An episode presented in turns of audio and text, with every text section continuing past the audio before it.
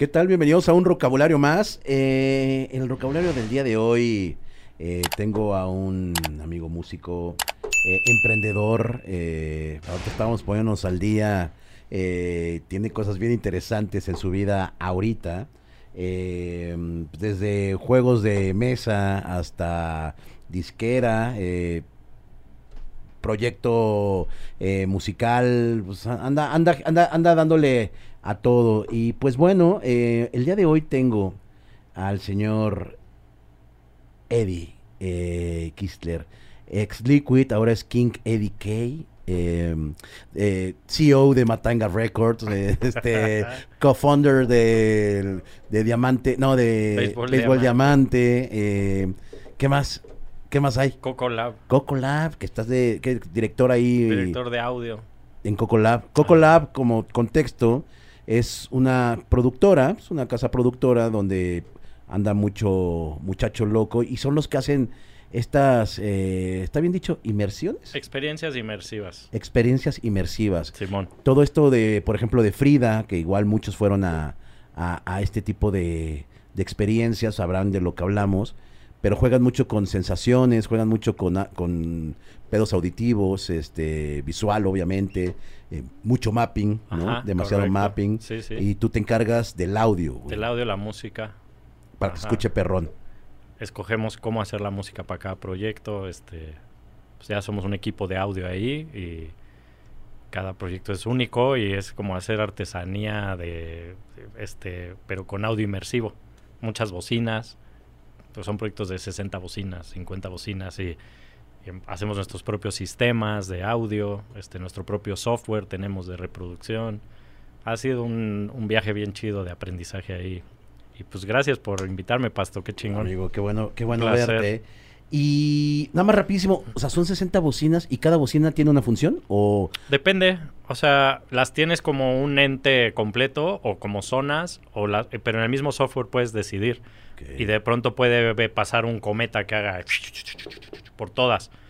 Entonces pueden ser canales independientes, pero puedes decir que todas estas sean una zona, ¿no? Y ahí quiero pájaros, y acá quiero otra cosa, ¿no? Y, y la música la quiero en todas, y así. O sea, son como, como estos layers de papel transparente que usaba justo Disney a hacer caricaturas. Claro, claro, para darle una, una animación ahí, claro. Ajá, nosotros hacemos algo así como con layers de audio. O sea, decimos que haya un layer que vaya a ciertas bocinas, que tenga cierto contenido, o sea, pon tú la música, y otro contenido que se esté moviendo. Entonces, como otro layer, ¿no?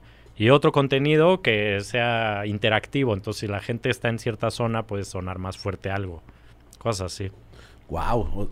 Cuando tengan oportunidad de, de- de- de estos experimentos que, que hacen, vayan a ver porque está muy interesante esto. Oye, amigo, bienvenido, bienvenido al vocabulario. No, un placer. Veo, veo mucho tus, tus programas y cuando supe que podía venir y me invitaban, dije, qué chingón, soy fan.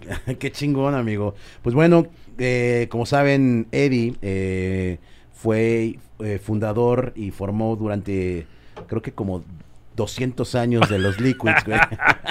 Solo fueron 26 nada no, más. güey. nomás tantito, güey, ¿no? ¿Qué tal? ¿Lo, lo extrañas o no? Este, pues, no, ¿eh? O sea, de cierto modo fueron muchos años. O sea, 26 años es como si te dijeras si extrañas a tu ex. Claro. Pues no tanto, ¿no? Claro, o sea, claro. como que es como una ex, pero que le tengo mucho cariño. Claro. Nos seguimos cotorreando en el chat o discutiendo, peleando como hermanos. este, somos hermanos los tres, o sea, seguimos siendo hermanos. Eh, a veces cruzamos cosas, ¿no? A veces nos ayudamos entre, entre... Estuve jugando béisbol con Ro, por ejemplo, en un equipo. Eh, con Teo, pues lo visito cuando voy al Caribe y cotorreamos. O sea, la amistad ahí está, igual que siempre. La onda de tocar juntos, creo que ahorita pues necesitaba un descanso. O sea, nunca pausamos en los 26 años. Estuvimos tocando, tocando, tocando, haciendo discos, y haciendo promoción, ¿no? Entrevistas y todo eso, pues al final se, se va sumando hasta que pues ya era como, ya quiero hacer otra cosa un poco. Mi sensación fue, en parte porque entré a Coco Lab, hubo esta onda como de decir, tengo menos tiempo ya, estoy en una compañía que requiere mucho de mi tiempo. Pero por otro lado yo decía, yo quiero hacer mi, mi propio proyecto que no, no sé si es con ellos. O sea, Claro. no podía yo hacer, forzar a Liquids a sonar como yo quería sonar, que es un viaje más como influencia de música negra. Era como, pues está raro llevarlo para allá. Liquids es Liquids. Claro. Y del mismo modo, eh, también quería, pues estaba produciendo ya artistas y quería como explorar hacer un sello que al final es Matanga Records y, y que fue creciendo, ha ido creciendo cinco años ya, casi un poco más de cinco años. Y también lo de Coco Lab son un poco más de cinco años. O sea, fue la misma etapa, ¿no? Yo decía, tengo en, en el futuro King Eddie K, que es mi proyecto personal de, música, que es como afrobeat electrónico. Yo le digo electroafrobeat. Con una banda que armé, con músicos bien chidos. Y está hacer un sello discográfico, y está Coco Lab, y está Liquids. Y yo dije, ¿cuál debería de parar? Pues creo que es Liquids. O sea, la que ya cumplió su ciclo, la que ya hicimos siete discos este, 15 videos o no sé, y, es como darle también, dejarlo en un lugar chido, ¿no? En vez de ir así como a, a fuerza, ahora otro, güey, ahora hay que hacer otro. ¿Por qué? Porque, oh, porque sí, porque toca.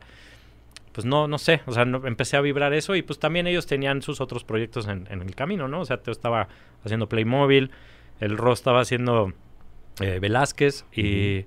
y yo no había hecho mi propio proyecto. Y pues yo soy tan como tan clavado y dedicado de pronto a los proyectos que hay, en los que participo que no, no quise tener las cuatro cosas porque con algo quedas mal, ¿no? O sea, claro. Y, y, era un momento de emprender cosas nuevas y aprender cosas nuevas y pues se, se, platicó entre los tres y fue, ¿qué pedo? Pues vamos a parar. Yo primero decía paremos sin decirle a nadie y ya, güey, no, o sea, no pasa nada. Y Ro fue más de la idea de no, hay que hacer una despedida, hay que avisar, güey, y hacerlo bien y cerrarlo bien. Hicieron en un Vive Latino. Hicimos un Vive en el 2019 como show de despedida y, y hasta ahí ahorita sigue siendo una pausa indefinida, es como lo, lo dejamos. Bien. Pues vámonos por el principio, amigo. ¿De dónde eres, güey? Yo soy de la Ciudad de México. Ajá, chilanguillo. Chilanguillo. Nada más que tengo mamá mexicana y papá gabacho. Ok. Mi papá falleció en 2019, pero todo el lado de mi papá es gringo. Ok. Por eso soy Kistler. Y me llamo Edward. No me llamo. Me, ed, los Edward son Eddie y los Eduardo son Lalo. Entonces Ajá. yo siempre fui Eddie, pero porque sí me llamo Edward. Y pues nada, fue raro ser Edward en la primaria en México, güey, claro, claro. pero sigue siendo raro. En, en Domino's pido una pizza. Un día dije Edward Kistler y decía mi pizza Edgar Islas. Oye, pues está, no, no, no, está tan mal ser Edgar Islas de vez en está cuando. Está más fácil. Güey. Claro, güey. Entonces, este, y me, mi otro apellido es Serrano, güey. Okay. Entonces es más fácil luego decir Eduardo Serrano, güey. Y ya, claro. mi pizza llega bien, ¿no? Entonces, este, pues Eddie siempre he sido Eddie. Eh, siempre tuve como la onda bilingüe. Uh -huh. Y siempre tuve un acercamiento a Estados Unidos de una u otra forma sabes que mucho por amigos que por familia. O sea, más por, por amigos se dio. Por, por proyectos como Liquids grabamos en el Gabacho varios discos. Uh -huh, uh -huh. Este. En las dos costas, o sea, del lado de Nueva York, del lado de Los Ángeles. Y, y me fui haciendo como de, de compas gabachos y, y. Pues tengo como las dos culturas. Entonces soy muy gringo, por un lado, como muy estructurado y de que no me paso semáforos a la una de la mañana, güey. Como uh -huh. que un viaje muy caro. Que se, mis amigos toda la vida se cagaban de risa de mí de eso, ¿no? Como no mames, pásatelo, güey, no pasa nada. Uh -huh. y, y, por el otro lado, pues un rollo como más humano y así mi mamá es, eh, fue este, enfermera del corazón, güey, de, manejó la bomba de, se llama bomba de circulación extracorpórea. Okay. Que es una bomba, que es, es como una consola de audio, güey, pero para mantener vivo un paciente que están operando. Entonces, uh. es el corazón y pulmón artificial. Mientras okay. te operan, paran el corazón eh, que creo que es una inyección de potasio o algo así, se queda así, güey. Y entonces trabaja la bomba para hacer lo que hace el corazón y el pulmón. Y ella, me, yo entré a cirugías desde los cinco años, así, güey, y entraba yo a ver cómo operaban un, un güey. Ok. Y ella me, me, enseñaba la bomba y pues era muy cagado porque tenía niveles que no se pueden bajar de cierto lugar, ¿no? Y cotorreaba conmigo y yo viendo la madre bajando y yo, güey, no mames. y ya volteaba así al, y picaba algo acá, ¿no? Ta, ta, ta. Órale. Muy cagado, güey, muy cabrón. Y eso pues es un lado muy humano claro. y muy, muy loco de, pues, del, de quién somos como organismo, güey.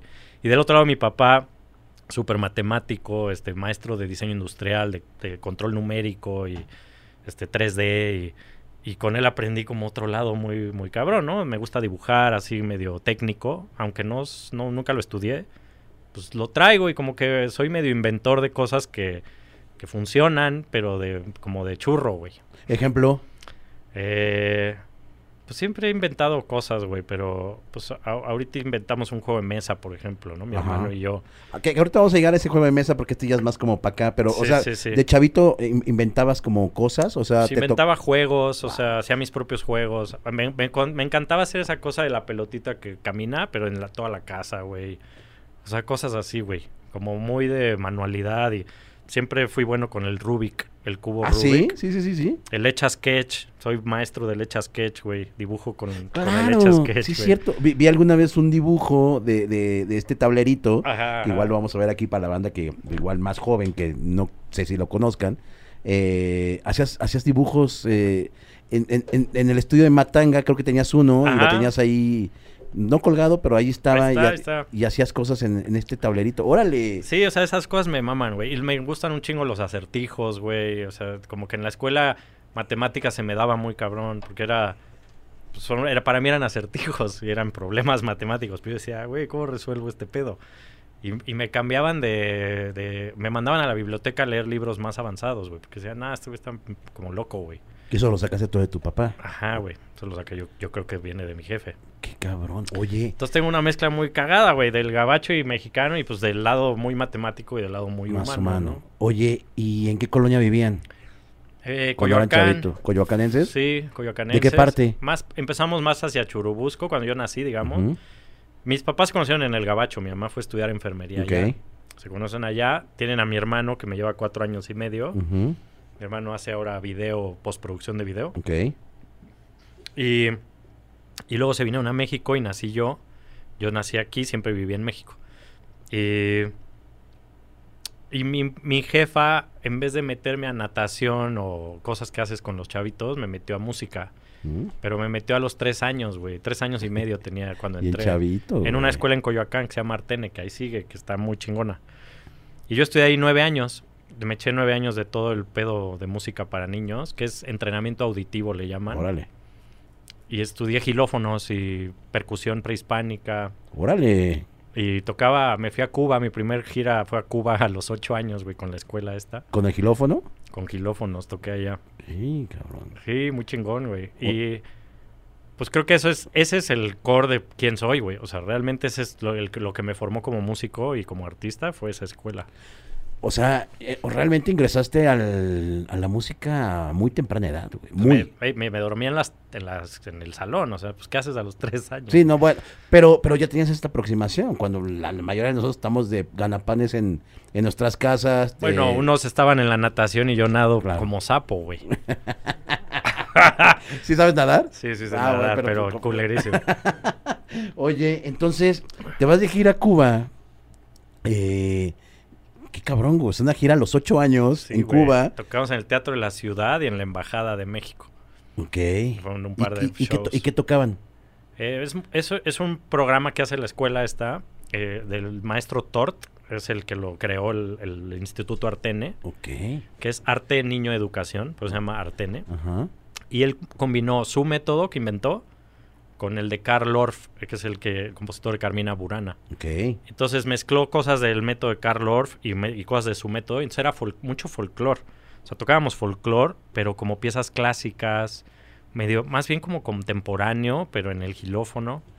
¿Y, y, y ahí ya leías algo? ¿O más bien, o más bien era como pégale acá No, y leyendo todo. Órale. Sí, güey. Yo tocaba de chavito tres baquetas, acabé teniendo tres baquetas en una mano y dos en otra. Como marimba. Como marimbero, ahorita no puedo hacer eso, pero podía. Fue como mi- mis, ya mis últimos años, era muy pro en la marimba y eso. De ahí pues me pasé al piano y es muy parecido, pero pues tienes que entrenar otras mecánicas, ¿no? Claro, claro. Wow. Oye, ¿y, y en qué momento todo esto del gilófono, este, vas, va- o sea, vas para el bajo, güey, que es un instrumento totalmente diferente a lo que estabas acostumbrado y cómo fue tu aproximación a, a ese, a ese instrumento? Pues fue porque mi hermano escuchaba Metallica, ¿no? Ya. Y yo estaba más morrito. Y pues oíamos Metallica en la casa y empecé a clavarme en lo que escuchaba. Y ahí había un bajista en los primeros discos de Metallica, el Cliff Burton. Que Es una bestia. Se los- que falleció. Falleció en una gira con ellos, en un autobús. Súper bajista el güey. Y empecé a escuchar eso y dije, güey, eso está bien cabrón. O sea, me llamó la atención más que la guitarra. Mi hermano tocaba la guitarra y dije, pues la guitarra no, ¿no? Ya la toqué güey. Y yo primero dije batería. Pero yo escuchaba mucho lo del bajo de este personaje. Y empecé a tratar de sacar piezas de él. Pedí un bajo de Navidad y me lo regalaron. Y empecé a, a, a tomar clases. Tomé al final 10 años clases de bajo. O sea, fue mi especialidad, te podría decir. Y con distintos maestros. Primero con uno de. ¿Te acuerdas de Casa de Agua? Una banda. Casa de Agua, me suena. Una banda de jazz, este, acid jazz. De. En México en los noventas. Ok, Él fue mi primer maestro, Gabo González. ok. Por ahí anda tocando el güey en muchos proyectos. Eh, un súper bajista y él me enseñó el funk en el bajo. A grubear. A grubear, güey. Y de ahí eh, me clavé los 10 años con distintos maestros. Entré a Fermata, ya más adelante, ¿no? Más adelante entré a Fermata, estuve como 4 o 5 años en Fermata. No, no acabé. Ahí ya conocí a, los Liquids, o sea, creo que me estoy adelantando un poco, pero eh, ya de Fermata, los Liquids nos salimos de, de la universidad. Dijimos, no, ya mejor vamos a tocar todos los días en el, el ensayo. Y empezamos a hacer los discos. O sea, Oye, y, y entonces cuando empiezas a, a- a- a aprender a este, este instrumento, ¿qué, qué, qué marca de bajo te regalaron en Navidad? Era un Gibson. No, no es- Ah. creo que era un Memphis o algo así. El Memphis no te lo topo, pero... Pues creo que era como un pseudo Gibson. Y después, cuando vieron que iba en serio, me compraron un Gibson.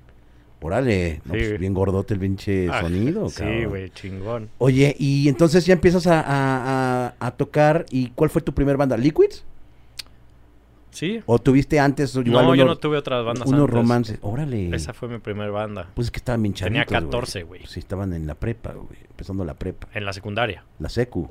Oye, 12, 13, 14. Sí, claro, para salir a, a la prepa. O sea, yo entro a una secundaria que era de, de maestros que habían corrido del Madrid Ah, Ajá. y se llamaba Instituto Escuela, que todo el mundo se cagaba de risa del nombre de la sí, escuela. sí.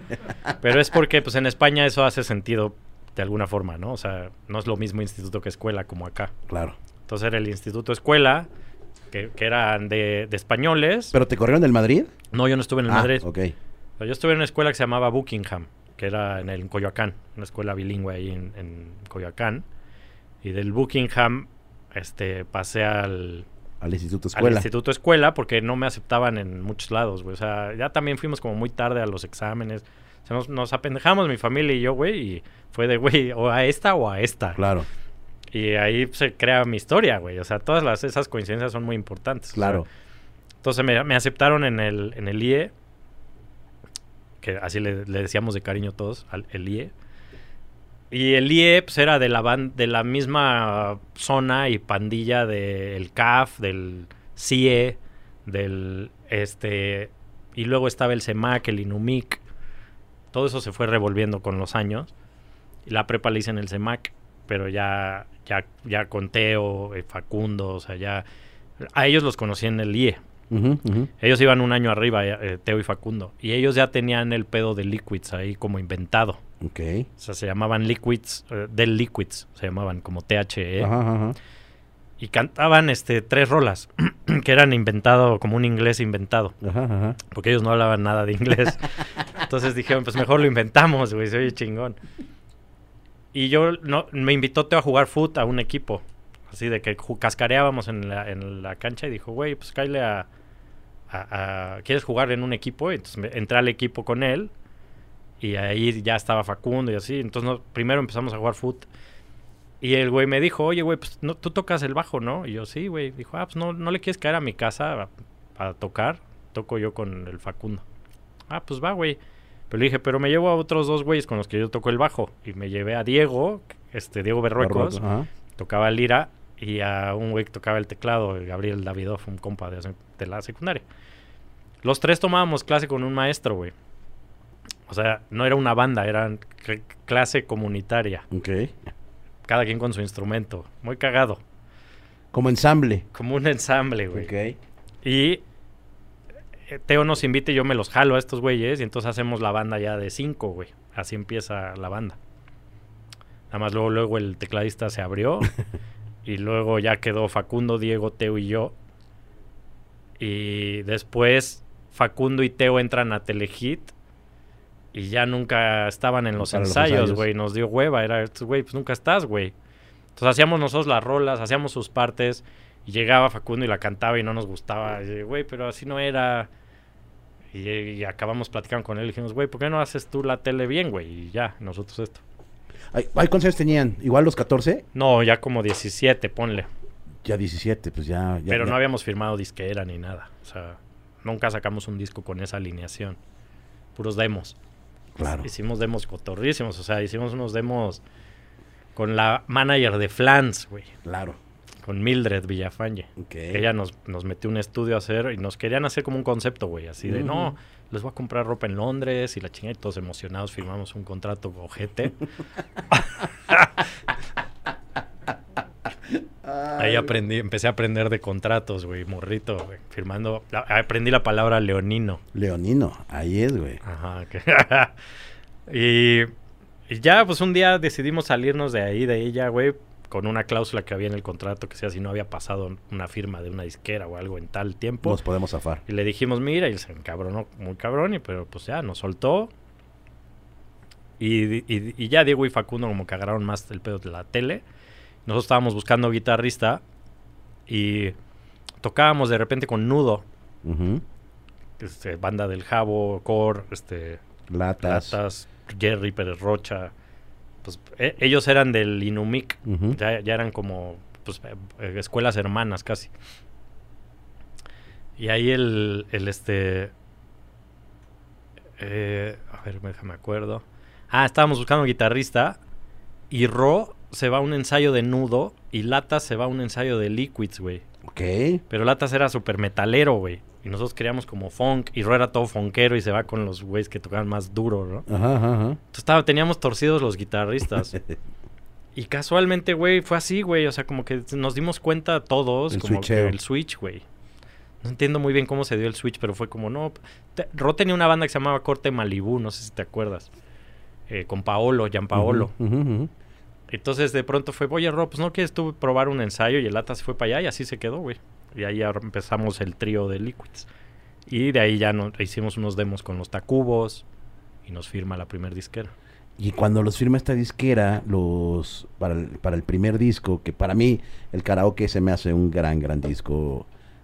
Eh, o sea, el, el escuchar varias rolas, incluso hace no tanto escuché la de mm, esta que habla como en inglés, güey, pero bien, bien extraño. Ahorita- Liquid Paper o... Eh, esa, Kaman, Ajá, ¿no? Kaman se que llama. te avientas unos slaps, güey, ahí. Ajá. O sea, güey, la neta la rola está Eso es de las primeras cosas que tenían ellos en inglés raro. O sea, viene de allá atrás. que era como un lenguaje que dices que habían inventado ellos. Exacto. ¿Y ustedes entendían ese, ese, eh, o era Sí, pues, claro, pues ya en el chiste interno nos explicaron todas las palabras y por qué.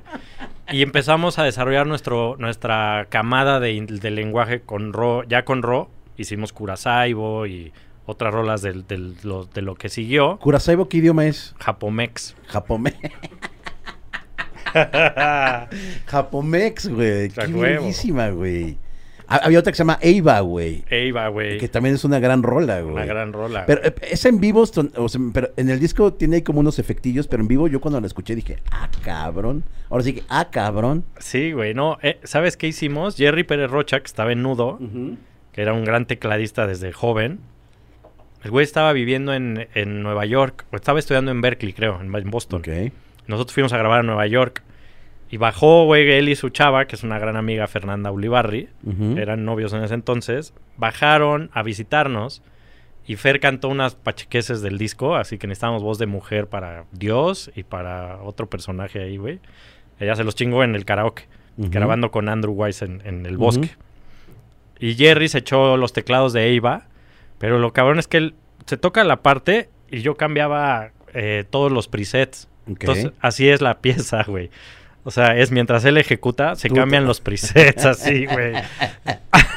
¡Qué locura, Y cabrón! quedó poca madre, güey. Y así es, güey. No lo puedes repetir. Claro, a la primera. Oye, y en estos inters de, de- de esa grabación del disco, se empe- empiezan a hacer una cascarita de- de fútbol. Esto es por esto, porque nos, nos daban muchos este viáticos, güey. O sea, era la época, todavía había varo en las disqueras. Ajá. Nos mandaron a Nueva York a hacer el disco. Nos daban un chingo de dinero, güey, que, que no sabíamos qué hacer. Estábamos bien morritos, teníamos 18 años, 17. o 19 quizá. Nos íbamos al súper a comprar pues, DVDs o VHS, este, películas. No me acuerdo ni el formato, güey. Creo que todavía no había ni DVD, güey. Compramos películas, compramos balones, güey, este, dulces, un chingo. Y el balón era para echar la cáscara en el, en el, en el jardín, que era el bosque, güey. Estábamos en medio del bosque porque fuimos a New Jersey a grabar parte del disco en un estudio muy chingón. eh, Water Music se llama. Y luego nos fuimos a casa del productor que vivía en medio del bosque. Y ahí hicimos el resto del disco, o sea, como los overdubs. Ok. O sea, que las voces y que otras liras y que el- los, las pachiqueses y el tecladito. Y ahí echando la cáscara, no sabíamos de los peligros que alberga en esa zona de, Estados Unidos, que además ya es algo que es mucho más grande que lo que era en ese momento. Pero ya en ese momento era un lugar de, de peligro, eh, de infección eh, de una bacteria en, el bosque. No sabíamos. Además, Andrew, el, el producer, salió y dijo, güey, no, jueguen en el pasto así, güey, vénganse, ¿no? Y nosotros, güey, ¿cómo no, güey? Se está de huevos tu jardín. No, güey, no, no, no, aquí no. Entonces nos explicó que te bañaras y que te revisaras si tenías, este, garrapatas. Que te las quitaras, este, y las quemaras y las tiraras al excusado. Ah, bueno. Y sí, güey, me encontré, güey, garrapata. Te la quitas, ¿Dó- ¿Dónde, ¿Dónde la encontraste? Tenía una en la ingle y en el brazo. O sea, sí tuve dos piquetes. Y cuando te la quitas, es bien difícil quitártela. Sin, o sea, si no sabes lo que estás haciendo, te, te la aprietas, la exprimes para adentro. La, la garrapata está conectada a tu cuerpo como comiendo, como un mosco. Ok. Tú la pachurras la panza y te metes lo que ella tiene en el estómago, que tiene bacterias que son peligrosas para los humanos hay mucha cultura de eso en el norte de, de Estados Unidos y en, en bosques de Estados Unidos. Pero eso ha crecido mucho, o sea, ya, ya no solo es ahí. Ahorita a, a lo que voy es, cuando fui entendiendo el pedo, me di cuenta de algo que era mucho más grande. O sea, en el metro de, de New Jersey decía, cuidado con Lyme, ¿no? Que es esta enfermedad que te puede dar. La, la enfermedad es una consecuencia de tener la bacteria. Entonces, eh, pues las aprietas, güey. Te las tienes que quitar con una pinza de abajo así, girar y sacarla. Ok. Y nadie sabe eso, güey. Sí, no, no. La pachurras y valiste madre solito. Entonces tú al momento de querértela quitar, la, la pachurras. Exacto, probablemente es lo que haces y no... Claro. Porque aparte cuesta trabajo quitártela. ¿Y duele? No, no duele. Ok. Y ya, pues dije, ah, pues me picaron, ¿no? Pues ni pedo. Pues a los tres días me salen unos puntitos rosas en las manos, ¿no? La historia está muy cagada, güey, porque Andrew había grabado unos haitianos. Y en Haití hay este vudú. El güey grabó una banda vudú en Haití. Y se trajo el loco souvenirs de vudú. Entonces en su sala tenía una botella con una cara de muñeca adentro, una cabeza de muñeca con lágrimas de sangre metida en ron, güey. Y cosas así bizarrísimas. Y arriba del piano había una canasta con un como trapo negro, yo vi, ¿no? Y los lo agarré así, güey, esto días antes. Lo agarré y lo veo y era un mono para picar, güey, de vudú, güey. Ok. Y yo, ay, no mames. Y Andrew dice, güey, no, yo no hubiera tocado eso, ¿no? Pero el güey estaba cabuleando. Claro. Pero no sabes si es verdad o no, Claro, güey. claro. Pues ya, a los días que veo los pinches puntitos en las manos, digo, güey, toqué esa madre, güey. O sea, ya valió madre. Y veo, güey, y se me empiezan a crecer estos puntitos, se hacen donas, donitas rosas. Eso es importante al que le pase donitas rosas. Es muy probable que sea esta madre. Entonces le llaman el tiro al blanco porque se ven dos donitas. O sea, es, es una ronchita que me imagino que brota, ¿no? O sea, que o sea, no está lisa ya, sino ya, ya hay una protuberancia. Se, se en- descarapela un poco. Y en medio tiene algo. Tiene otro circulito y como, como descarapelado. Ok. O sea, se ve como, le dicen bull's eye rash, como tiro al blanco. Ajá. Y de repente veo, güey, en las dos ingles, dos ruedas así, una de cada lado, simétricas. Y me, Ok. encuent- me empiezo a buscar y veo en la planta del pie dos ruedas en medio de la planta, una en cada pie, güey. Entonces yo dije, güey, no mames, o sea, me abdujeron, ¿no? ¿Qué pedo, güey? Vudú. Dije, Sí, ah, es donde picas el vudú. Claro, Claro, sí, ya. claro. A huevo, es eso. Entonces dije, oye, güey, voy a ir, al doctor, güey. Y por güey no fui al doctor del bosque, porque ahí me habían dicho, es esto, güey. Y te dan un antibiótico. Y si agarras el Lyme a las dos semanas de antibiótico, te lo puedes quitar. Uh. Si no lo tratas y se hace crónico, ya valió madre para siempre. Es lo que te dicen, o sea, es incurable. Ok. Entonces, me fui por el camino 2, güey. O sea, no fui con el doctor correcto, me fui a Manhattan, se me hizo como mejor. Y ahí va Teo conmigo y pues la chava de Manhattan tomó fotos y dijo, no, pues quién sabe, güey. Creo que es pitirreasis rosada. Nunca, no uses agua caliente nunca. Así, güey. No, no, horrible, güey. Y ahí empezó un pedo de que a cada seis, cuatro meses me daban unos piquetes en la espalda así como un como un brote de intoxicación, así ta ta ta ta, ta como alfileres. ¿Pero era, era comezón o ardor ya? Como comezón, pero por segundos y fuerte, así de todo el cuerpo atrás. Y de ahí, este. Cada temporada me venían nuevos síntomas. Y entonces de repente era que ya el brazo me dolía, las articulaciones así duro, güey. Pero te duele 10 segundos duro, duro, duro y se te quita. Entonces pues dices, bueno, pues ya sigo. Y ahí vas guardando síntomas. Y empiezan a aparecer muchos más. O sea, de repente piquete así como en la cabeza, como una punzada. Duro, duro, duro, duro y se te quita. Y así vas como absorbiendo tus síntomas como si fueran normales. Pero traes un pedo. Y de repente empiezan neuropatías, que se, se te mueve algo, así. Pero tú ahí, ¿qué decías, güey? O sea, o sea ¿qué, ¿cuál O era sea, tu empecé, a, sentir? O empecé sea, a ver doctores. O sea, pr- primero dije, pues igual y no sé, güey, me eché una tacha un- en un rave y ya valió. O sea, sí, pero, pero, ya era, pero ya era continuo. O sea, ya era, digo, no, no diario, pero sí, dije, traigo algo, ¿no? Algo traigo. O sea, y empiezas a explorar con doctores, pero no, na- no están bien entrenados en México. güey. nadie latina. No saben. Y el Lyme disease, eh, que le dicen así, enfermedad de Lyme en México, eh, no es Lima de la fruta, sino L-Y-M-E, que es una región, un lugar en Connecticut donde aparecieron los primeros casos en los 70 y lo bautizaron como Lyme disease. Eh, hay teorías de conspiración de que es creada en laboratorio justo enfrente, en Long Island, y que pues, pues, ahí empezaron los casos cruzando el río. Y hay teorías muy locas detrás de esta enfermedad. Hay documentales chidos como Under Our Skin, que es como debajo de nuestra piel. Lo pueden encontrar en internet. Está interesante, es un docu muy bueno de la enfermedad. Total, todo esto lo fui conociendo porque pues, un día me lo dijeron. Me dijeron, tienes eso. Pero me tomó 10 años saber qué era eso. O sea, estuve viendo doctores O sea, diferentes. o sea, en 10 años tú no sabes que era Lyme. Correcto. Yo nada más tenía cuadros distintos que iban empeorando. De repente se me dormía la mitad de la cara. De repente manejando golpe a la ventana del brazo, güey. O sea, O sea, movimientos involuntarios ya. Sí, güey. Empezó, se empezó a poner rudo. Y sentía las piernas de repente como, como que se, se enfriaban muy cabrón, así como un líquido frío. Así, y todo eso se llama neuropatías. O sea, estaba afectando mi sistema nervioso. El Lyme se supone que según donde están las bacterias alojándose, te afecta eso. Entonces puedes parecer que es otra enfermedad, puede parecer que es lupus, puede parecer que es esclerosis múltiple, Parkinson. Y te tratan de eso. Te tratan de eso, güey, toda tu vida. Está muy cabrón. Es, es de terror, güey.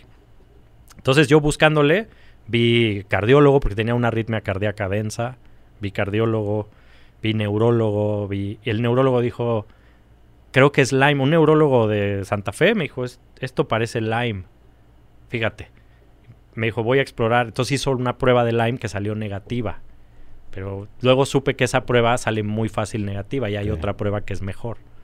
Esa prueba que me hizo se llama ELISA, que es la que hacen en Estados Unidos, la primera que te hacen para, según las teorías de conspiración, para decirte que no lo tienes. Ok. Porque sale negativa muy fácil y dicen, no, no tienes. Ya. Entonces luego acabas con antidepresivos y otro tipo de tratamientos. A mí me dieron antidepresivos. Ese mismo doctor que dijo, tienes Lyme, eh, un neurólogo, un neurocirujano, acabó sin encontrarlo y dijo, no, pues ahora a ver, vamos a buscar otra cosa. Lo que sigue son tumores. Y yo, madres.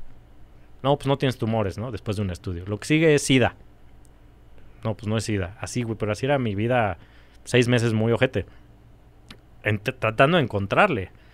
Y total que un día Joselo de Tacuba, estábamos de gira con Café Tacuba por ahí en alguna ciudad de aquí de México, y en el hotel me dijo, oye, ¿cómo vas de tu de tus pedos aliens? y le dije, no, pues ahí siguen, güey. Me dijo, no, pues ve a ver a este güey. Y me dio una tarjeta y se veían unas manos así, güey. Ok.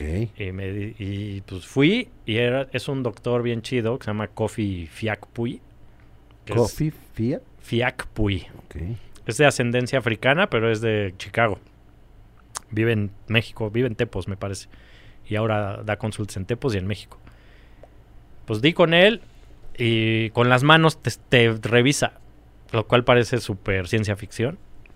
Y luego saca unas muestras de bacterias y cosas en vasitos y te toca otra vez y agarra el vasito y luego te da el vasito a ti en la mano y te hace una prueba de que te dice, a ver, este, no me dejes abrir tus dedos. Y tienes el, el bicho en esta mano, una muestra del bicho. Y se te abre así bien fácil, ¿no? Y no puedes contenerlo. Dice, ah, pues es esto, tienes Lyme. Así yo, no mames. Pero me lo volvió a decir, o sea, dije, güey, ya van dos veces, ¿no? Y me dijo, la, buena noticia es que se, te lo puedo tratar. La mala es que va a tomar tiempo y que necesitas hacer mucha chamba de tu lado. Me quitó el azúcar, este, no puedes fumar nada, no puedes beber nada. Y de repente pues empecé a enflacar así, me perdí 10 kilos. Y ya me trató él con técnicas de luz, este, de hierbas chinas, muy poderosas, muy fuertes. Y me salían las ronchas, güey. O sea, me daba las hierbas y me salían las, los, las donas. Esas donas me repetían en las ingles cada seis meses. O sea, ahí seguía, ahí seguía latente al, algo, ¿no? Y con sus medicinas me salían en la espalda las ronchas, güey. O sea, dije, güey, sí le diste, güey. Y me sentía horrible, güey, como cinco crudas juntas, güey. Y él te dice, está bien, le di, eso es que le di, güey. Tienes que hacer pipí, tomar agua. Y ahí, güey, para no hacerte ya tan largo el choro, pero es, un, es una enfermedad que vale la pena que la gente sepa, que Claro. conozca esta historia para entender cómo se puede desarrollar y cómo puedes cazarla. Mientras más rápido te tratas, el antibiótico sí sirve, después es muy probable que no sirva. O te dan un año por catéter antibiótico. O sea, esa es la otra, es la que hacen la tradicional. Un día una eh, exnovia, ahora amiga, fue a un retiro de chavas en Valle o algo así. Y una chava comentó que se había curado de Lyme. Y ella, ¿cómo, güey? Mi, novio tiene. Y pues le dijeron que no te curas. No, sí, en, en Reno, en una clínica. Pues ya, total que acabé platicando con Facundo. Le dije, güey, tengo este pedo, güey. Me está llevando la chingada. Quiero ir a esta clínica. Y güey me dijo, yo te acompaño, yo te ayudo, pero grabemos todo. Va. O sea, como documental, güey. Como Eso documental. está interesantísimo, cabrón. Le dije, vamos. Y entonces me empezó a entrevistar, saqué toda esta historia en el docu. Todavía no terminamos el documental por Forever, pero se está haciendo. Eddie es uno de mis carnales de hace 25 años con los que hice muchas estupideces y cosas bastante memorables como eh, un equipo de fútbol que se llamaba Espiroquetos Yo soy un espiroqueto. hace 16 años. Le dio una enfermedad que se llama Lyme. Lo más extraño es que estuvo como 10 años sin ni siquiera saber que tenía. Y pues me pareció chido como encontrar la cura juntos. La historia que te hablo tiene como cinco años, ¿no? Entonces, eh, vamos, tiene muchos más. Tiene 15 años la historia desde que empieza el piquete. Sí, pero de tu cinco ya tratamiento. sabiendo, ¿no? Y fuimos a la clínica de Reno. Está en Reno porque se permite medicina alternativa más que en otros estados. Entonces, por eso estás ahí. Y son filipinos. Y el, el mero mero de la clínica se curó porque su mamá inventó la cura, güey. Ok. Entonces, en los 70 se inventó la cura. Y te hacen el tratamiento es a raíz de unas fiebres inducidas. Con una inyeccioncita. Y me dicen, pues tú, que es como tu sentencia. Cuando ven todo tu caso y todo, te hacen muchos estudios primero. Y ya ven tu caso y te dicen, 20 fiebres. Y esa es tu sentencia, güey.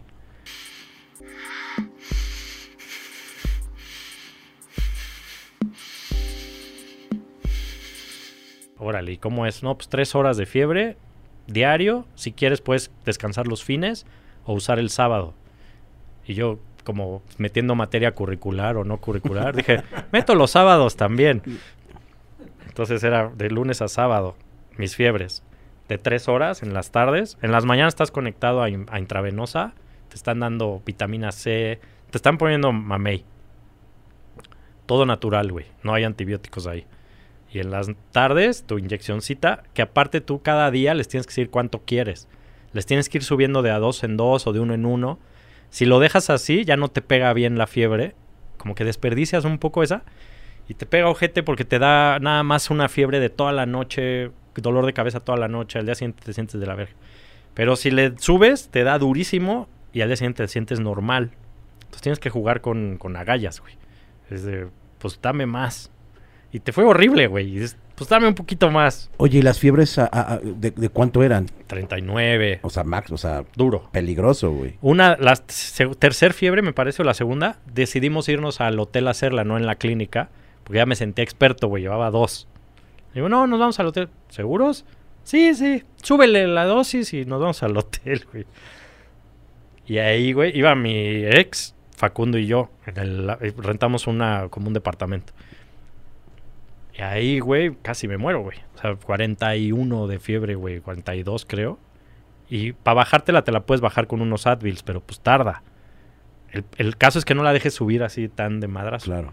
Y pues no, yo llegué al techo así en corto y me metieron a la tina, güey, así con hielos y a la tina. Todo está filmado, además, güey. O sea, puedes, eso va a venir en, en la peli. Me pego en la tina así horrible en la cabeza, güey. O sea, todo oído. Y ya delirabas, obviamente, güey. Ya, ya había... Después de que me baja con cuatro Advils, me bajan eh, ahí un poco el pedo, me quedé dormido y cuando desperté no me acordaba de los nombres de nadie, güey. Entonces ahí me asusté, güey. Dije, güey, yo ya mejor me regreso a México, güey. O sea, me decían, a ver, ¿cómo se llaman las, los enfermeros? Y yo, güey, ni idea, güey. Así de, yo de mi familia, güey, y yo, madres, pues no me acuerdo, güey. Entonces dije, esto ya, ya, ya, ahora estuvo peor el remedio. Pero al final eh, me jeteé unas horas, me desperté, comí y ya empecé a agarrar el pedo y dije, no, ya. Ya me, Facundo me entrevistaba, ¿cómo se llama tal enfermera? Y tal enfermero, y no sé qué, y ya. Y dije, no, sí me acuerdo. Y al día siguiente ahí voy otra vez por mi fiebre, güey. O sea, muy duro. Estuve un mes y medio allá. Y regresas y te entrenan a inyectarte. Te sigues inyectando cosas ocho meses. Me sentía peor cuando regresé que como me fui. Pero después de los ocho meses era otra persona. O sea, se me quitó todo. Oye, y, y me imagino que este tratamiento es costoso, güey, ¿no? También. Sí, es un billete, cabrón. Y no aceptan seguros más que para estudios y algunas cosas del, del Ca- tratamiento. Cash. Cash, güey. Qué cabrón, güey. Sí, güey. Qué cabrón. Oye, pues, o sea, gracias por compartir esto. ¿Estás bien ya? Estamos bien, güey. No, y, y cuando me curé, cuando realmente me curé, ya no necesitaba dormir. Antes de irme, me dormía grabando a una banda, güey. O sea, estaba así la banda y yo así. Pum. Así como si te apagaran el switch. Narcolepsia casi. Y cuando despertaba quedaba nada más un güey sentado, ¿no? y yo, pues ahora le toca, güey. Y así grababa, güey. O sea, sí estaba en pedos, güey. Ya estaba en pedos. Eh, no me acordaba de las páginas, de los libros. O sea, acababa la página y la tenía que volver a leer y volver a leer y volver Iba así a un cuarto y me quedaba en el cuarto así de, pues no sé a qué, a qué vine al cuarto. Y cuando, ya después de los ocho meses que, que te curas, que, que dicen que no todo mundo se cura con este tratamiento. Conocí gente que le había servido y gente que no tuve la suerte de que sí, güey. Y era otra persona, güey. Hice, puse un sello discográfico, levanté un estudio, armé mi proyecto. Y todo el proyecto, que se llama King Eddie es un personaje que se cura con fiebres. Entonces, las rolas que he sacado, todas tienen nombres de mis tratamientos. El disco se va a llamar High Fever, como fiebre alta. Y decidí manifestar toda esta experiencia en música como positiva, de, como una alquimia, como un agradecimiento, ¿no? Porque antes de las, tengo entendido que antes de las fiebres estabas componiendo. Antes de las fiebres, eh, o sea, más bien eh, me hacía mi fiebre y después de la fiebre te metes a la tina. Teníamos que tener un lugar con tina, entonces renté un lugar que tenía tina con unas sales de desintóxicas, de co- todo lo que sudaste y como que te saca más cochinada. Y luego de eso cenas y ya te sientes como fresco otra vez. Si te pegó duro la fiebre, te sientes muy bien. Un poco más aliviado, claro. Pues te sientes como, pues, pues ya normal, digamos. Y ahí agarraba y yo me llevé máquinas y todo y, em- y componía. Así lo hice los dos viajes que hice, porque fue un año después regresé a checarme. Me dieron seis fiebres más, o sea, en total hice 26 fiebres con ellos. Y todo está vuelto rolas. De ahí, de ahí sale King Eddie. De ahí sale King Eddie K. King Eddie K. El nombre me lo puso una banda de reggae que produje y llegaban al estudio y gritaban King Eddie K. y dije, está chido. Y pues no, como que sentía raro de, de autonombrarme rey, pero dije, yo no me lo puse, me lo Me pusieron ellos. Vámonos. Oye, amigo. Y pues es sí- muy de la música negra, ¿no? Los Prince y los King. Sí, claro. de Etiopía. Pues a- más bien aquí sería como un llamado eh, pues, pues, a Facundo y obviamente a ti para, pues, para que se termine esto. porque sí creo que sería de mucha ayuda a mucha gente que Sí. sufre de esto. Sí, güey. Entre ellos, yo conozco a alguien que tiene poco, bueno, un par de años con este problema, que es, es un niño, Ajá. una niña, es una niña. Eh, pues, güey, para por, por lo menos orientarnos a todos de que existe algo así Claro. y, y- y, pues saber que eres un caso de éxito Sí. y por lo menos a los papás y a, y a- y a los, y a los pacientes claro. tenerles como una esperanza al final del túnel, güey, ¿no? Porque debe ser, un, me imagino por lo que cuentas, es una experiencia terrible, cabrón. Es una experiencia terrible. Va mermando tu... tu- Ahora, vale la pena decir que el tratamiento, cuando ellos te están cuidando en la clínica, no te vas a 42, no te pasa lo que me pasó. Eso fue, creo que un poco de, de irresponsabilidad. irresponsabilidad mía. Ellos te cuidan muy bien. Hay un cuarto para eso y te están checando todo el tiempo. Si están jugando con, con una cosa que, que estamos menos acostumbrados por cómo nos educaron, ¿no? De que, pues, antibiótico. Y aquí lo hacen diferente, pero yo vi los resultados y los, los, los cargo en mí, ¿no? Entonces, es difícil recomendarle a la gente cosas así de ve, ve y te vas a curar, porque pues tampoco es cer- certero. Claro. Pero sí es una luz en el túnel que es muy ojete cuando estás ahí, ¿no? Claro. Muy, muy oscuro. Entonces, eh, allá vi, eh, había gente como, pues, señores ya muy grandes de los Azcárraga, güey, que van a hacerse nada más una afinada, güey. O sea, como Sí, sí, sí. el guitarrista de los Stones, ¿no? Ajá, ajá, sí, claro. Una afinadita, pum. A mí me sacaron unos vasos así de sangre y los que se veía como color vino y le ponen unas jeringas de ozono que en realidad están transparentes, no ves nada, parece que te están haciendo choro. Pero lo mueven así, se hace fosforescente, güey, la sangre y te la retachan. O sea, y yo tengo una rola que es Ozone Therapy, que es esa, ¿no? Y hay otra que se llama Good Blood. Y todo es mi proceso, ¿no? Así como fue pasando. Termina, terminan los liquids, ya sabemos como pues, mucho de la historia porque ya estuvo ropitas también aquí. Aquí más bien ya me interesa entrar al, al, al- al después de liquids que haces Matanga Records, güey. No, eh, estaba el par todavía con liquids con Matanga Records, pero ya le echaste más ganas eh, Sí. cuando ya estabas un poquito más libre Sí. de tiempos. Y empiezas a tener unos artistas bien chidos, entre ellos tenías a Angelito, Sí. que era una pinche voz angelical, talentoso, un chavo venezolano. Échenle un, un ojo también a Ángel. Ángel Strife, ajá. Y también uno de, lo- de- de- de tus este firmados, eh, pues obviamente eran los, los Playmobil, Ajá. en donde tuve el Amauri, Amurabi. Amurabi, Amauri de Bengala tenía un proyecto ahí. Amurabi, que se ponían unas máscaras. Ajá, este, pues, Ya le dije, ¿qué onda? Saca otro, güey, otro disquito, güey. Y ya me dijo, sí, tengo rolas, vamos a hacer algo. Este, lo de Amurabi y lo de Ángel son los dos proyectos con los que arranca el sello. Y Ok. Playmobil. Lo que pasa es que yo ya grababa bandas desde antes, ¿no? Yo era productor, eh, pues hice Sotomayor, dos discos de Sotomayor, hice Beat Buffet, que era antes de Sotomayor. Y a muchos amigos, ¿no? Los grabé. Y me fui entrenando mejor y mejor, mejor. Empecé a leer libros de grabación y cómo hacerlo bien y entender mejor, pues para dar- entregar un mejor producto. Y sí me ayudaron muchísimo esos libros. Este, al grado que, que ya cuando hago lo de Sotomayor ya, ya era un sound como de, pues de una producción profesional, ¿no? Pero venían muchos artistas a mi estudio. Cuando monto el estudio, el estudio no se llamaba todavía Matanga y era el estudio en Casa Tajín. Ujú. Y caía banda a grabar y así, güey, se daban el rol y se daban el rol. Hasta que esta cosa yo digo, ¿por qué no lo hago una comunidad de artistas, no? Que, que puedan ser como, pues que tengan un, un branding como de un sello y... Empecé a... Mi inspiración viene de los sellos de Jamaica como Studio One, donde sacaban música de Marley. Eh, sellos como Trojan, que está en Londres, que saca mucha música negra. Y luego Soul Jazz Records, otro sello que me encanta, que hace eh, recopila mucha música que se grabó en Jamaica y en África. Y luego, eh, ahora ya hay sellos, sellos actuales que hacen es como Analog África y está eh, Daptone Records y así. Y yo dije, yo quiero ser como estos, estos sellos. Estos sellos yo voy a una tienda de discos, yo co- compro vinilos, ¿no? Me gusta mucho el, el vinilo.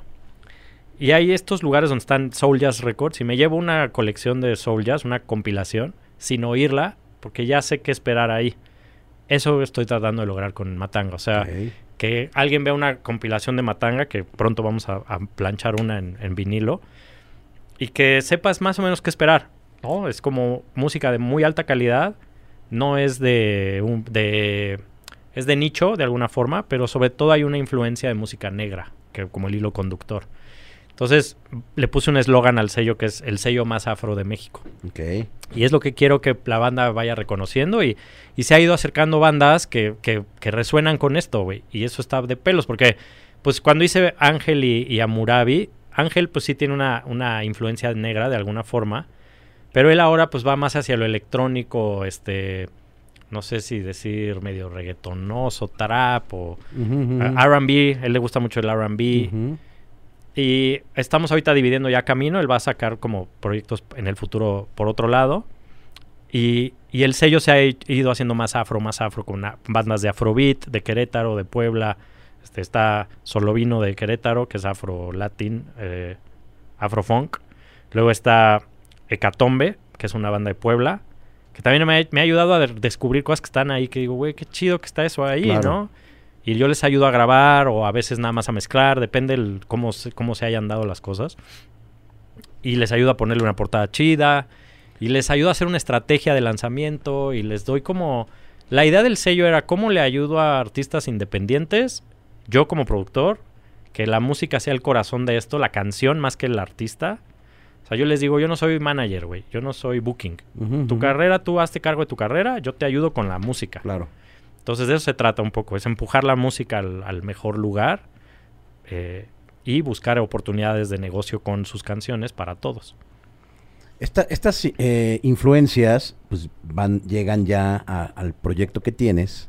Que ahorita vamos a platicar, vamos a hacer una posita porque me estoy haciendo pipí y regresamos. Pero vamos a hablar de King Eddie es ya tu, tu, tu, tu- pues ahora sí que tu proyecto, tu bebé, Sí. que era el que no tenías cuando los otros dos personajes que con los que tocabas, pues ya lo habían experimentado, ¿no? Claro. Ahorita regresamos. Bye. Y pues bueno, regresamos de esta pausita que tuve que ir a hacer pipí también. Ya la edad va, va mermando también esa parte después de unas cuantas chelas. Oye, mi, mi, mi Eddie, entonces yo, yo, ahí ahí te va uno de mis recuerdos cuando veo por primera vez el proyecto de, de, de Eddie. Eh, en el Porco Rosso de División del Norte, eh, el Ropitas hacía unos toquines o fiestas. Y ese día tocaron eh, los músicos de José. Sí, fueron los músicos de José. Eh, yo mezclé, pero también estuvo King Eddie, que eras tú solito, güey. Ajá. O sea, tenías como tu compu, tu bajo, un teclado, Una guitarra. una guitarra y hacías fiesta tú solito ahí. Una fiesta con música, no la voy a llamar extraña porque no es extraña, pero más bien poco convencional, güey, ¿no? O sea, como que todos veníamos como del funk, funk y de Ajá. repente hip hop y de repente entras tú con otra onda fiestera, pero un poco más, yo le llamaría mm, este, exquisita, güey, más como, pues sí, pensada, güey, ¿no? Sofisticada, Sofisticada, güey, esa es la palabra. A huevo.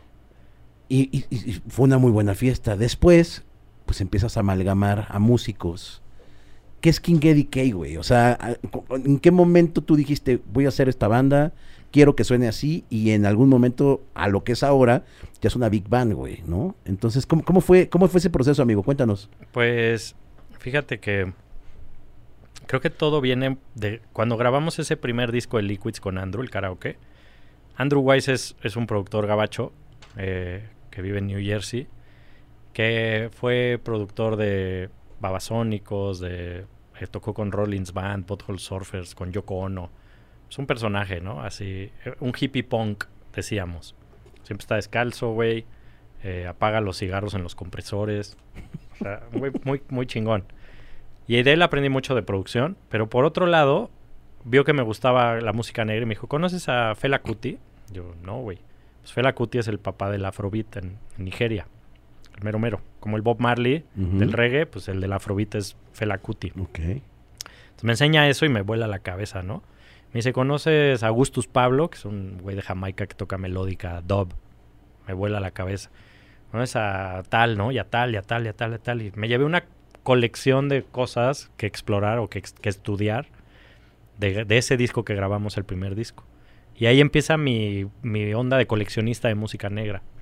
Entonces, entre los géneros que coleccioné, que sigo coleccionando, el afrobeat siempre me llamó mucho la atención.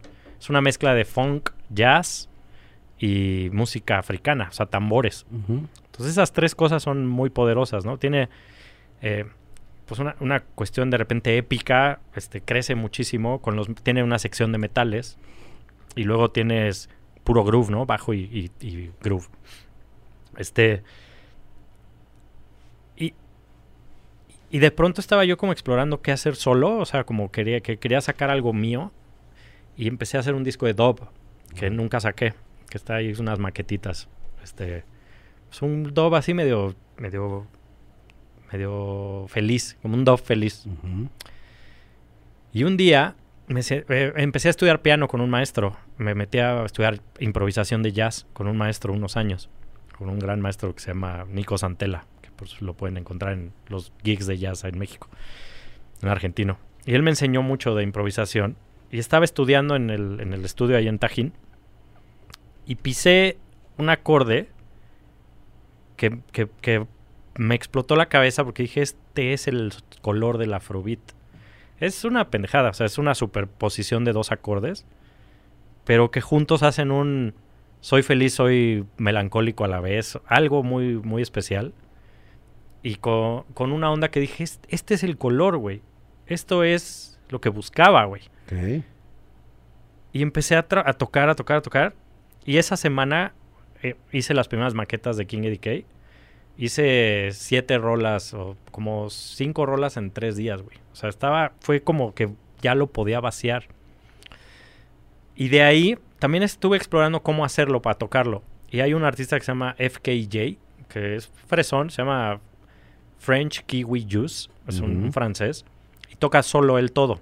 Muy, muy elegante lo que hace, muy bien hecho. Toca sax, toca piano, toca bajo, toca lira. Entonces, y vi cómo lo hacía su showcito en YouTube y dije, es algo así podría ser. Y así es que armé esa cosa de yo hacer la canción en, en vivo. Pero me costaba un huevo, güey. O sea, porque no de, no de difícil, sino estás haciendo una canción que te están viendo y te estás tardando y estás copiando y pegando cositas en la compu y ya no es como un performance, es como, ¿qué hace ese güey, no? Eh, ¿Está checando mails o qué pedo? y cuando ya junto músicos, primero jalé dos metales y tocábamos yo y los dos metales, yo hacía todo ese pedo de... O sea, grababa el bajo y lo dejaba sonando, grababa otro loop para poder cambiar después y ahí lo dejaba guardado. Me quitaba el bajo y agarraba la guitarra y grababa unas frases de guitarra, dos, tres frases, y luego las iba moviendo en la canción, güey, y la gente viendo. O sea, Pero eso estaba interesante, estaba güey. interesante, pero no todos sabían qué estaba pasando, ¿no? Era como, ah, órale, ¿no? Eh, y de ahí tocaba la conga, güey, ¿no? Así con los botones del push. Y armaba mi, mi ensamble y luego les decía a ellos, volteaba y los veía así, ¿no? y ya, vas tú, güey, ya tocaba el güey algo. Y hice las frases de metales. Entonces yo compuse las canciones. Ahorita son siete rolas, pero ya tenemos como nueve, diez que tocamos en, en el show. Y estoy componiendo lo nuevo ya, el nuevo disco. Este. Y se trata como de un ensamble de jazz que tiene sus parte A, parte B la canción. Pero yo les, yo los voy dirigiendo en vivo. Y en un show, un amigo querido me dice. Está chido tu proyecto, pero está todo como muy. Este, repetitivo. como- Como que un loop. Dije, necesito un baterista.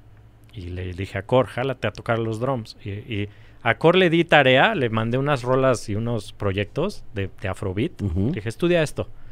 Estudió seis meses y le dije, ya, ya viene un ensayo, vente. Entonces llegó y dijo, ta, ta, ta. Y le dije, no, no vas a tocar eso, nada más quería que aprendieras Ok. eso. Quiero que toques parejito. Pero que tus breaks sean eso.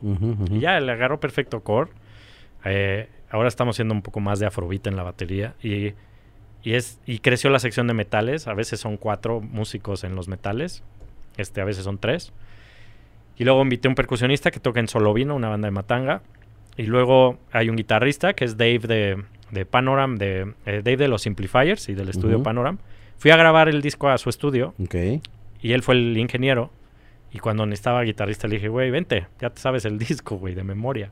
Y se vino a tocar las guitarras. Es un irlandés, poca madre. Y luego está, creo que ya somos todos, o sea, tres metales, percusión, batería. eh, yo toco bajo, ya no toco la guitarra. Pero todo esto también fue porque en una comida después de tocar con ellos, hicimos prueba de sonido, estábamos comiendo y me dice la banda, güey, ¿por qué no tocas mejor, güey? En vez de hacer ese pedo, ¿qué haces? Y yo, ¿cómo, güey? Pues, güey, tocas poca madre, ¿por qué no mejor tocas con nosotros, güey? En vez de estar haciendo en la compu todo eso. Dije, pues sí, ¿verdad? Entonces dije, necesito un guitarrista. Y ya no toco yo ese pedo, ya no lo tengo que grabar. Entonces jalé al guitarrista. Y ya nada más toco bajo y teclado en vivo. Y, lo que- y- y cambié mi setup para que con un pedal se suelta un bajo que está grabado. Ok. Entonces puedo, cuando se me antoja, lo dejo de tocar y ya está el- sigue. Como si no lo hubiera Órale. soltado. Y me voy al teclado. Así lo manejo. Oye, y pues tienes también los mercenarios que te acompañan, ¿no? Entre ellos está Aldito Max, eh, Ajá.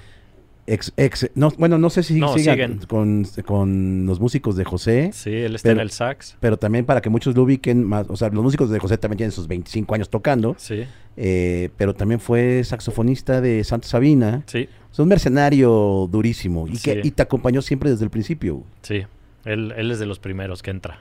¿Quién Sí. más, aquí- quién más está de músico? Está Rick Casanova, que es un saxero, toca sax y trombón. Ok, eh, y él es, él toca el sax barítono en el proyecto y el trombón. Y Rick tiene dos proyectos en Matanga. Uno es Hecatombe. Entonces tiene mucho la escuela del Afrobeat. Él estaba también en Timoneki y en otra banda, este, en los Guanábana. Son bandas de reggae y, y de afro, ¿no? Entonces está Rick Casanova. Eh, él tiene dos proyectos en Matanga, el de Catombe, que decía que es de, son de Puebla, una banda grande de Afrobeat, Ujú. y uno que es de él con su hermano, que sobre todo es él con, con invitados, se llama Man After Man, muy recomendable ahí en el sello. Este, perdón, luego está Panchito Sol, de Solovino en la Percu, eh, que tiene mucha escuela de, de tambor africano. Y está el otro metal es eh, Alan Varela en la trompeta, que está mucho con los músicos de José. Ok. Crack, este, una máquina. Y luego viene también un trombonista que se llama Ángel Vuelvas, que toca mucho en concierto de clásico en este en Nezahualcóyotl y salas así, ¿no? Ok. Está él eh, y ya. Pero sí, pu- puro, pura máquina. O sea, son músicos muy, muy pesados. Y, y decía que, que es como un ensamble de jazz en donde tenemos partes definidas, pero tenemos mucha improvisación. Claro. Entonces yo volteo y le digo, vas tú, güey. Y ahí tiene que arrancarse él su solo. Y luego es tú, güey.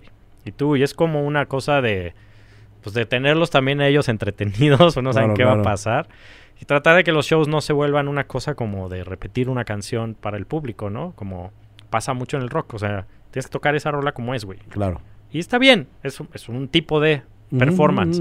Este tiene que ver más con un performance de jazz, pero llevado con música electrónica, porque le meto yo beats electrónicos a esto, porque también lo que quería era no repetir a Fela Kuti, que es un dios del afrobeat. Dije, ¿cómo lo hago actual? Entonces metí muchos beats y cosas que yo he trabajado. Hay un proyecto en Matanga también que se llama Origami, que soy yo y Nariño Tierno. Nariño era músico de la banda Disco Ruido y él es artista visual.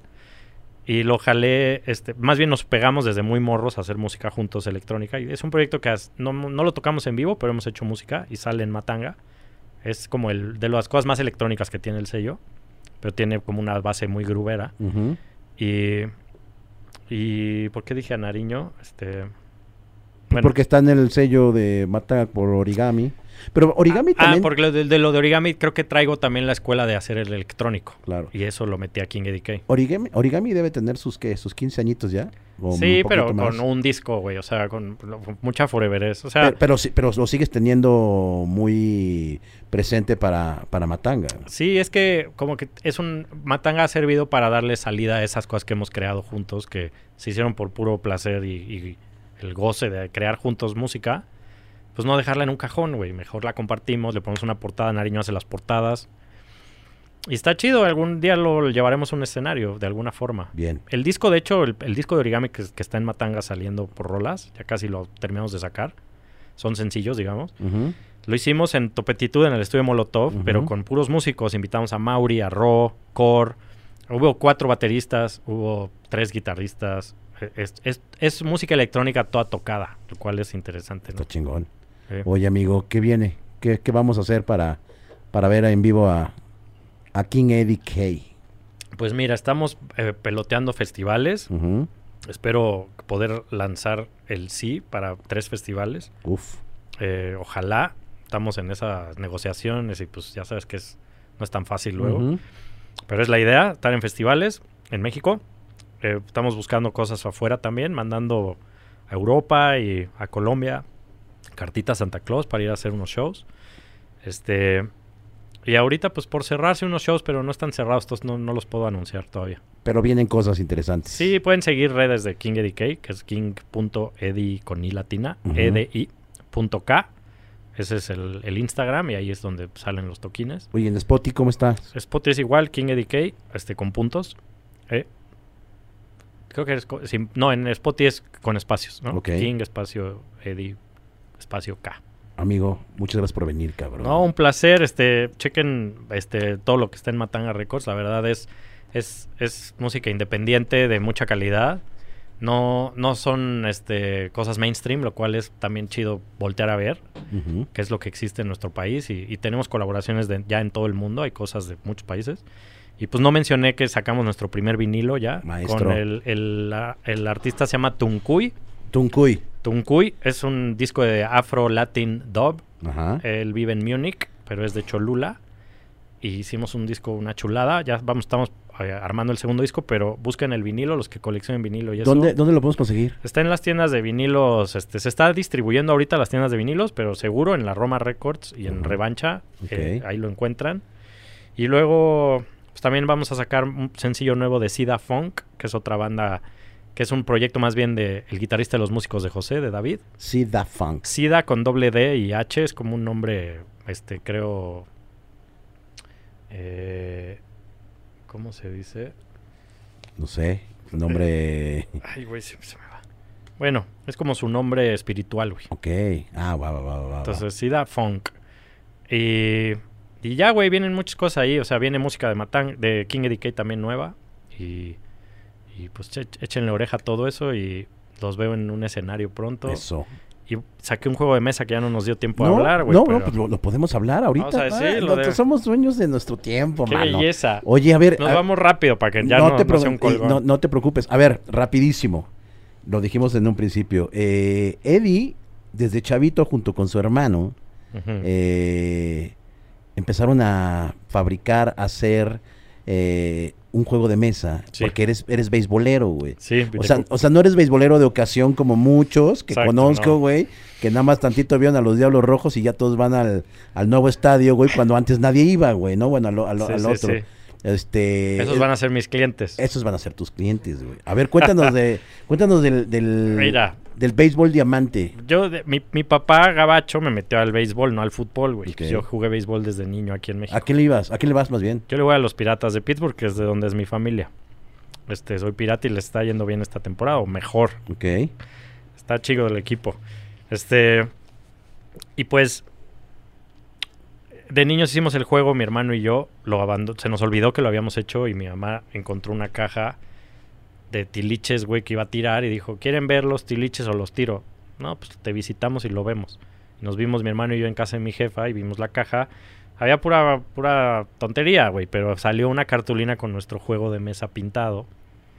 Y empezamos a platicar de cómo era y a recordarlo y este pasaron unos años donde nos veíamos como en- a, a maquinar mejor las reglas. Hay una curva de aprendizaje de las reglas donde las haces complejísimas y luego las tienes que simplificar porque ya parecía un este risk de béisbol, ¿no? Lo fuimos simplificando, simplificando y llegamos como a cosas muy concisas donde es más fácil jugarlo, pero con muchas posibilidades de juego. O sea, muy divertido. Es casi un simulador de béisbol. O sea, nuestro juego no te dice todo lo que pasa en una carta. En este juego tú tienes que correr al mono, tienes que, batear, tienes que decidir si corres a este de segunda o no. Es muy para, para beisboleros, pero gente que no juega béisbol le entiende la, la lógica, ¿no? Y aprende béisbol gracias a, a jugarlo. Se llama Béisbol Diamante. Con los años lo fuimos mejorando. En pandemia tuvimos chance de clavarnos más, más duro. Y con una amiga diseñadora industrial ya hizo el tablero, nos ayudó a hacer como a desarrollar más cosas. Hemos, tenemos muchos colaboradores en el juego, más de 10 personas nos han ayudado a generar todo, porque tiene una aplicación en el celular que pones en el estadio y vas marcando las carreras, todo tiene audio reactivo, o sea, que si pasan ciertas jugadas la, gente se emociona más y tiene animaciones, tiene un organillero que está haciendo la música del estadio, que soy yo, y mi hermano es el umpire y es este, porque él es, estudió eh, doblaje y eso, Ok. y entonces él es el umpire y está como una cosa muy casera, pero con una calidad como, como ahí, ¿no? Como tratar también de llevar un juego de mesa a la actualidad, cómo puedes hacer ese producto, un híbrido, porque casi es videojuego, pero pues no juegas en la pantalla, juegas acá, pero usas la tecnología a tu favor. Y el tablero es muy bonito con un paño. Pueden seguir Béisbol Diamante en, en Instagram. Ahí pueden ver cómo es el juego. Hay videitos y todo. Y a los chavitos les mama. O sea, se ve, se ve que le entienden y juegan. Este, no se paran de la silla. Cuando hemos llevado el juego a ferias de béisbol, están pegados hasta que los papás se los llevan así, güey. y es bien bonito eso porque dices, güey, logré que no estén en el iPad, güey. Claro, Qué claro. cabrón. Y, y a los grandes les encanta, este... eh, en- estuve en un equipo de béisbol un tiempo, me lastimé el hombro, pero est- estaba en Béisbol Rocks y jugué con ellos varias veces en, en las noches. Este, el doctor Shenka tiene su juego, el Ropitas tiene su juego. Se, armó una como comunidad ahí de los béisbol de amante. Y ahorita este fin de semana que viene, que no sé si esto sale antes o después, pero voy a estar en la Mega X- XP, una feria de juegos importante en México, para presentarlo por primera vez como en sociedad. Todo ha sido muy artesanal y vendo juegos en Instagram. Eh, tenemos copias que pueden pedir. Y pues nada, quedó bien chido. Ahorita estamos haciendo una nueva edición de estadio con gradas y todo, ya más pro. Y tenemos la versión artesanal y la versión estadio con gradas. Qué chingón, amigo. Oye, pues qué chido que... Que jugarlo, güey, para sí, que lo vean. güey. Oye, Yo, yo ya te dije que te caigo la próxima semana para... para... No, es el 20... El, es la próxima... El próximo Es fin. este fin, es pasado mañana. Pasado mañana. No, yo sí caigo. Pero bueno, Béisbol Diamante, King Eddie Kay, Matanga Records, eh, eh, la productora esta... Este, Cocolab. Cocolab. Güey. Ocupado ando, güey. Obviamente con pareja, Ajá. viviendo en Tepoztlán. Qué, qué bonito, cabrón. Está bonito, es una gran etapa de vida. Y, Felicidades. y gracias, hermano. La verdad es, sabes que una vez alguien me dijo una frase bien chida que es, si te sientes agradecido por algo, págalo de vuelta al universo con algo. Bien, Y es lo que hago todos los días. bien. Amigo, gracias por venir. Gracias a ustedes, qué chido. Muchas gracias, mi Eddie. Ojalá Eh, disfruten la música que, que hacemos. ah, eh, acuérdense, Spotify, King Eddie Kay. Y en las redes sociales es como king.eddie.kay, ¿no? Ajá, y en Spotify, arroba, eh, digo, está el perfil de Matanga Records, pero hay un playlist muy bonito que se llama Matanga Records eh, Releases. Ok, Y ahí están todos los sencillos. Es un, eh, vamos sacando sencillos a cada rato. De, de diferentes artistas del sello. Pues suscríbanse también al, a Matanga Records ahí en el, Síganos. en el spot. Y muchas gracias, mi Eddie. Gracias a ti, hermano. Gracias por venir, amigo. Y pues bueno, muchas gracias a todos los que nos acompañan, los que nos ven, los que se suscriben, los que nos comentan. Leemos todo, ¿eh? Leemos todo. Estas son nuestras redes sociales, por aquí van a aparecer, por, por donde sea. Y gracias a Víctor Cruz por seguir eh, manteniendo el barco a flote. Gracias a Richard en el audio. Gracias a Ugore en las cámaras. Y pues, pásensela chido. Muchas gracias por seguirnos viendo. Gracias. Chao.